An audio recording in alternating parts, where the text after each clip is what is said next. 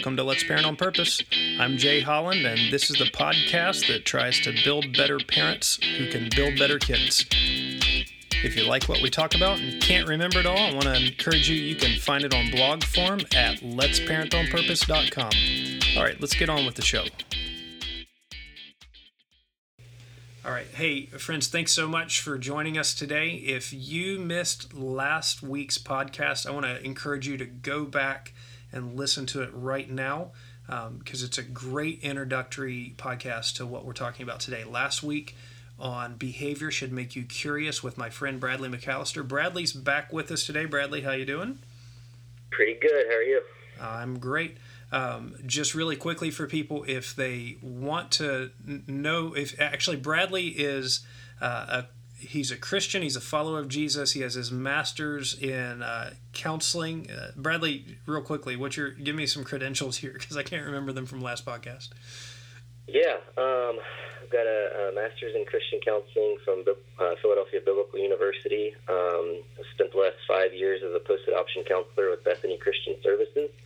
Um, if uh, um, some listeners are familiar with Karyn Purvis and the book um, Connected, The Connected Child, um, I was one of the last um, groups that went through her training before she passed away. Um, so I'm certified in the model. It's called trust-based relational in- intervention. yeah, I think those are the. Oh, I'm also licensed as a professional counselor. I guess that's maybe the biggest credential. Well, I, actually, I would say your biggest credential is now your street cred. Um, Bradley, uh, how, how, how old are you? I'm 29 years old. 29. Actually, if if you met his wife and you realized uh, what kind of girl he landed, that would be plenty enough for you to listen to him. But then he and his 29 year old wife just adopted a 13 year old special needs young man from Ethiopia um, so you decided to uh, jump into the parenting game in not just the deep end, but the ocean. It seems like so. Uh, it's just been a few months, um, and Bradley has had the joy of getting to um, uh, apply all of these things that he's been training and teaching others uh, in their own family. And I will say that uh, in our case, as we have fostered and adopted, uh, I've come to really rely on calling up Bradley and picking his brain and uh, getting counseling. We've known each other for a number of years. So, um, Bradley, one more thing is has generously gotten involved. We are trying to build our email subscriber list for Let's Parent on Purpose, and um, we are going to be giving away um, this beautiful cutting board that Bradley has made. He has a company called Redirected Wood Company. You can check it out at redirectedwoodco.com. And in the next couple of weeks, uh, for all those who go to letsparentonpurpose.com and join our email subscription list, I'm going to give you a, a free gift guide for just different people in the family, meaningful things that you might consider getting them for Christmas, and register to win this beautiful uh, handmade, custom made cutting board. Um, that Bradley and his company have made. So you can go to letsparentonpurpose.com, check that out, decide if you want to be in the drawing for it, and also let other people know about it. All right, Bradley, the prelims are out of the way, and, and I want to jump into today's discussion topic. We talked about um, behavior should make you curious on our last podcast. And um, one of the big questions that I get from parents all the time is matching behavior and consequences. Um, and, and some, some just uh, really struggle with that. I think we all do to, to some sense or another. But um, just first off, maybe give me your thoughts on like why is it important to match behavior to consequences? Yeah. Um, well, one, if if the child feels like the consequences over the top, they're going to let you know about it, and you're going to have a bigger behavioral issue on your hands. Um, and I think a lot of times, so if um, if you're parenting a, a child from a hard place or with a traumatic background, um, what you know some different research has found is that consequences aren't actually effective at changing the behavior. Um, so they might um, help that behavior to occur like fewer or you know further between, or maybe the child will become sneakier at not getting caught with that particular behavior. But the consequences don't, in and of themselves, teach the new behavior. Um, huh. So I think that's an important piece to keep in mind. Can you give maybe a specific example of what you're talking about in in that realm? Right. So, um, if a child doesn't know how to do math, we teach them. If a child doesn't know how to read, we teach them. If a child doesn't know how to behave, we punish them and expect them to figure it out and to do better, kind of on their own. Um, but I, you know, if we have the perspective that if the child doesn't know how to behave, then they need to be taught how to behave. Um, so an example of of that would be like if you're seeing a behavior that's not okay, you you know kind of pull the child aside, get down on their level, try to get eye contact, that kind of thing. Be like, hey, this behavior is not okay. You know, in this situation, you should do this. Let's practice. Um, if it's like a big emotional upheaval, um, you try to restore calm, and then you go back later. Um, I would say like an example that we had early on um, in the first few weeks of being home. Um, things happened, and it ended up we had this sensory bin of beans, um, and the beans were no longer in the bin; they were actually scattered throughout every room of the house.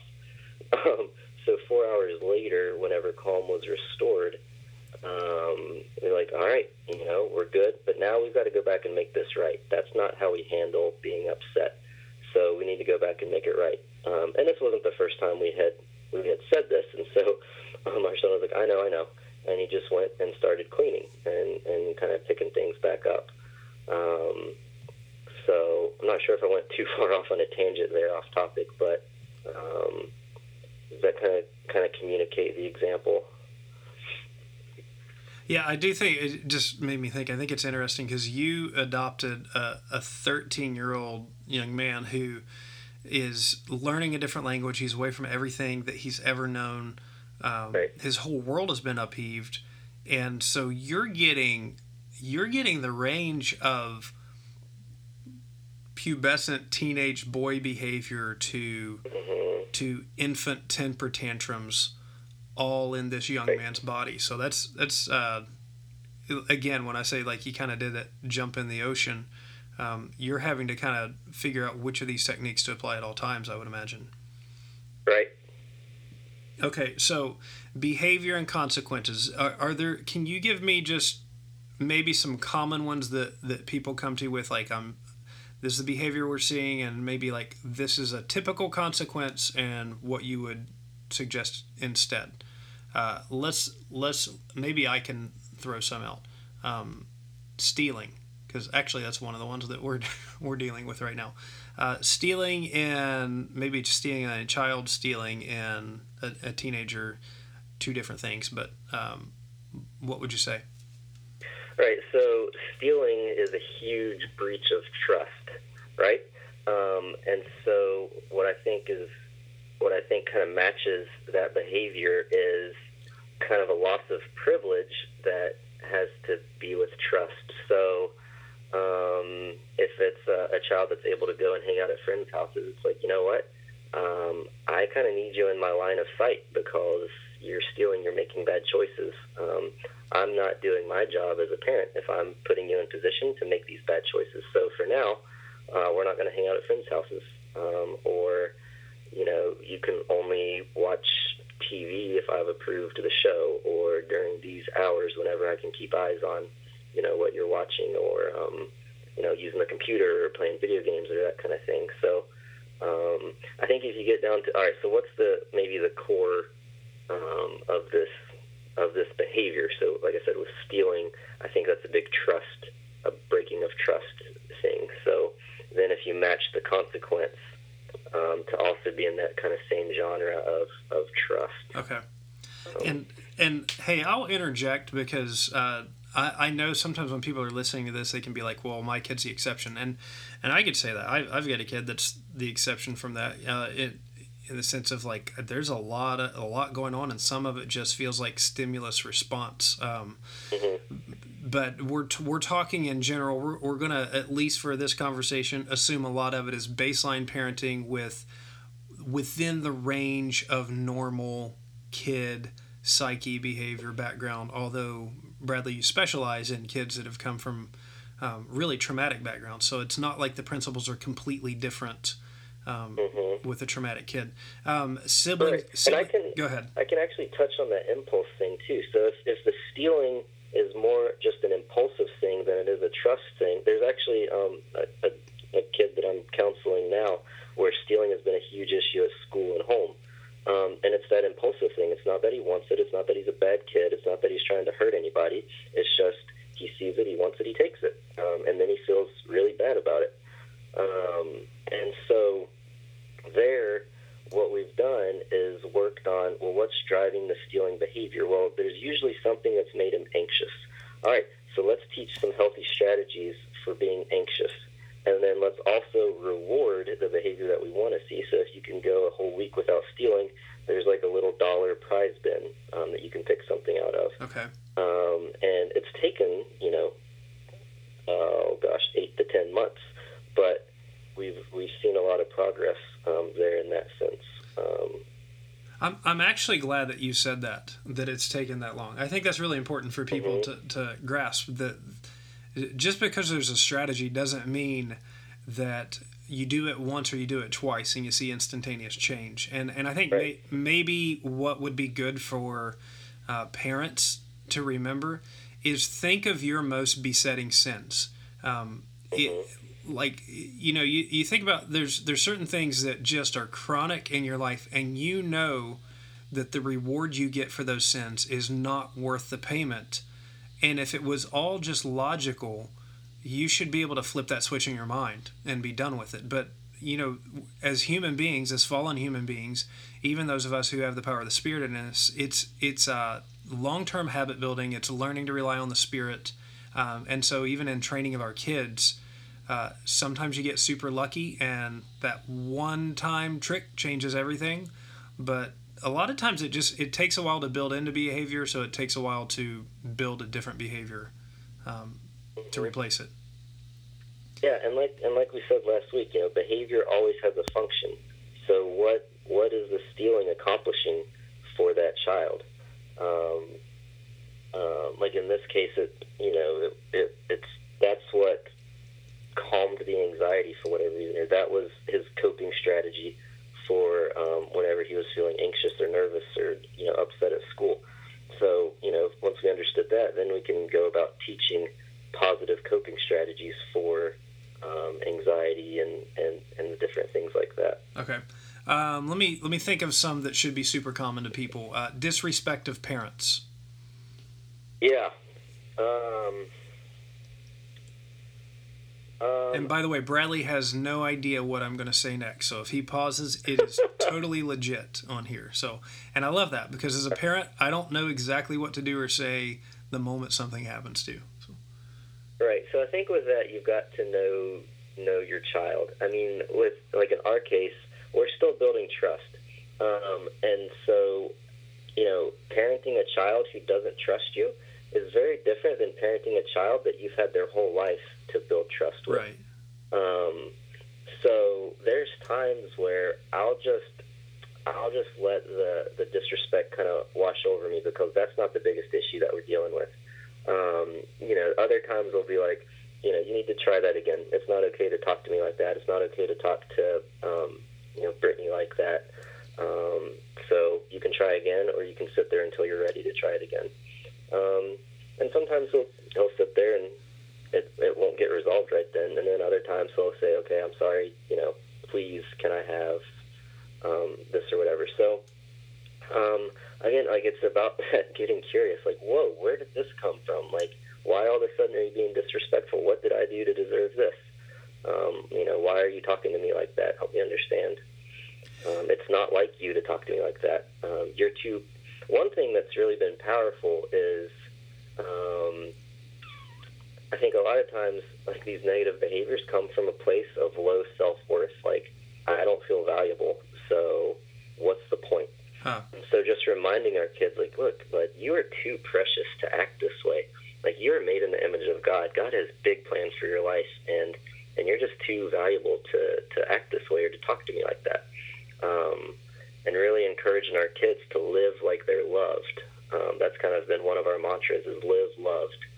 Yeah. Um, you know, over these past few months. So I, you know, when you're talking, Bradley, there's a couple thoughts that come to my mind.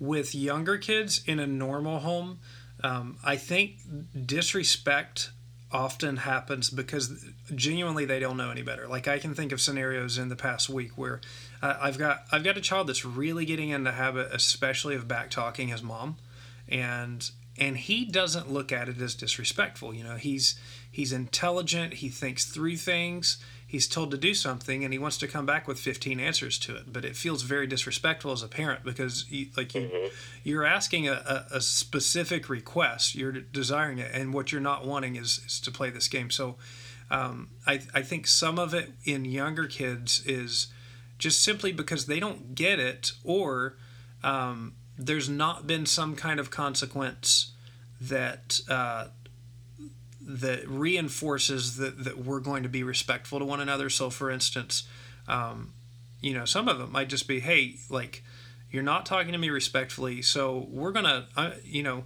I'm gonna have you go stand over here for 10 minutes, and then in 10 minutes, we're gonna try a do over again. We're gonna have this conversation again. And I want you to understand that when when mommy or daddy asks you to do something and you keep coming back and you keep back talking, then that's not respectful to mommy or daddy. So, you know, like a, a, a, loss of time, a loss of whatever it is they're wanting to do right away, and then a do over to try that conversation again. Um, what do you think of that? Yeah, yeah, that's exactly. Um, I think, um, like I said, you're assuming that if they're acting this way, then they must not how, know the proper way to behave, right? And so then you're going to teach them. And then once you've taught them, and it's like, hey, no, you know what? Now I know you know better than this. I've seen you do better than this. We've talked about it. You've displayed an understanding of of the proper way to act. Um, and so now we've got a bigger issue here that we've got to kind of unpack and deal with. Yeah, yeah. And I think honestly, in teenagers, um, you know, my primary child experience has been my own children. My primary teenager experience has been hordes and hordes of teenagers from Bradley 20 years ago to my own today. Um, it seems to me that kids who are disrespectful in the home to mom and dad typically are in a home where there's just kind of a culture of disrespect that happens all over the place. Um, it's mm-hmm. you know I, th- I think it's one of those we like to buy into the cultural myth that, that kids are just naturally smart aleck and disrespectful but uh, for instance i don't have a lot of kids who are disrespectful to me uh, as teenagers and then i'll see i'll turn and see it happen in their home but a lot of times there's there's kind of a lack of respect given to that person in the home or mm-hmm. a lack of respect shown between mom and dad in the home mm-hmm. right Right. One um, one thing I've been very intentional of is like, um, you know, what he understands as men's work and women's work and that kind of thing. Like he asked one time, "Why are you doing the dishes?" And I was like, "Well, I saw the dishes; they needed to be done. I know that Brittany usually does this, but she's busy. I love her, and this is a way that I can show her that I love her." Um, and you know, just kept it kind of simple like that. But those are those are teaching moments, and yeah. those are like there are many, many teaching moments outside of the realm of bad behavior.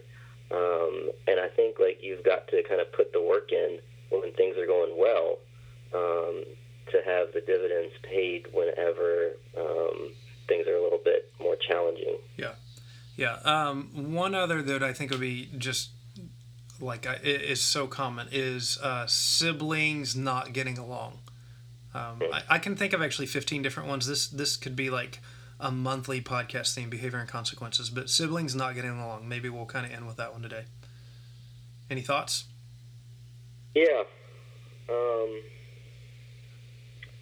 I think you could kind of recap a lot of what we've already talked about. You know, the whole value piece of it. Like, you guys are valuable. Um, you're too valuable to treat another person like this, period. Um, um, but you're, you know, you're too precious to treat um, a family like this, a family member like this.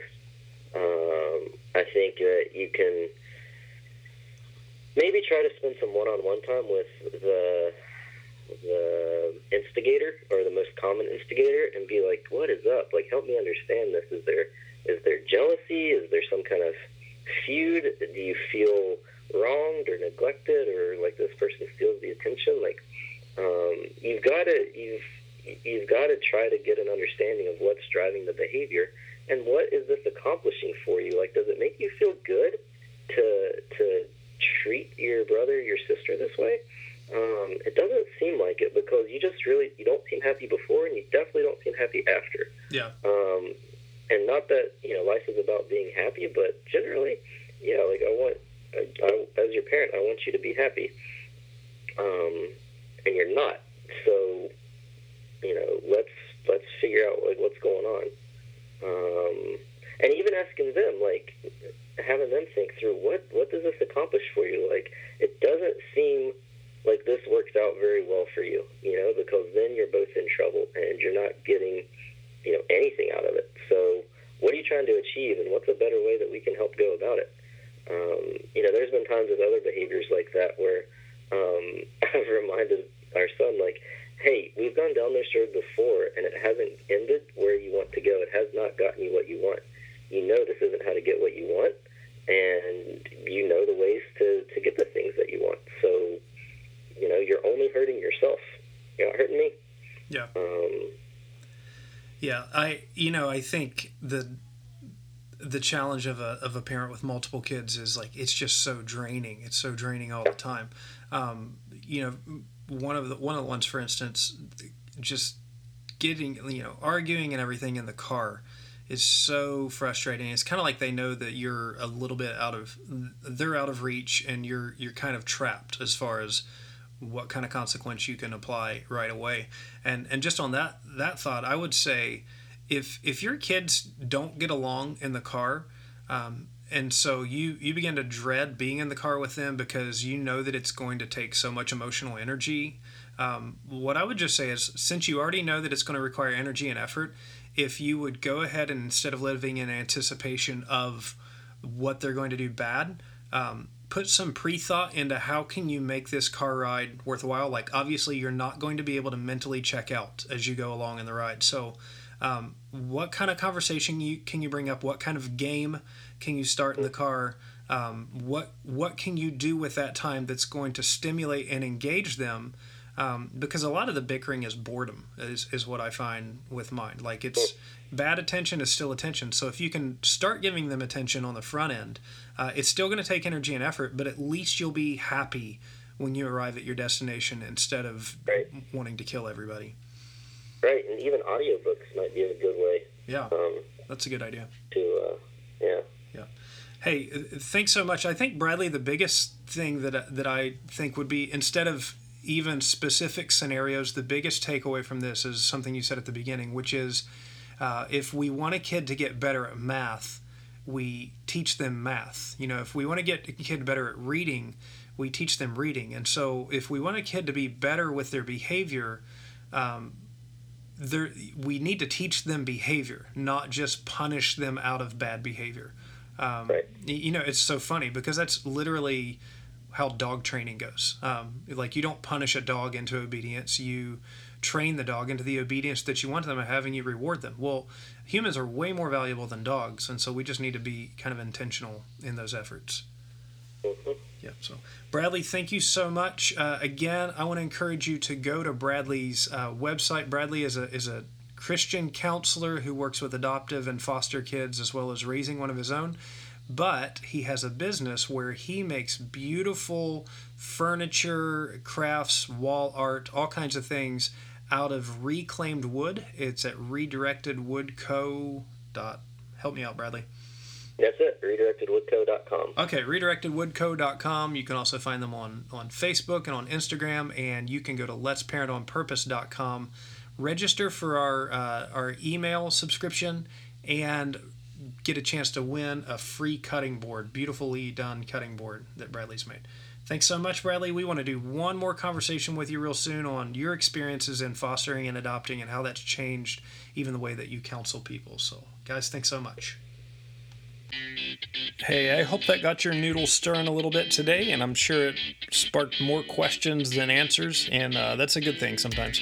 Uh, this is Let's Parent on Purpose. I want to encourage you go to letsparentonpurpose.com, sign up for our email subscription, get a free gift guide for this this Christmas season, as well as register to win a beautiful cutting board made by Bradley's company, Redirected Wood Co.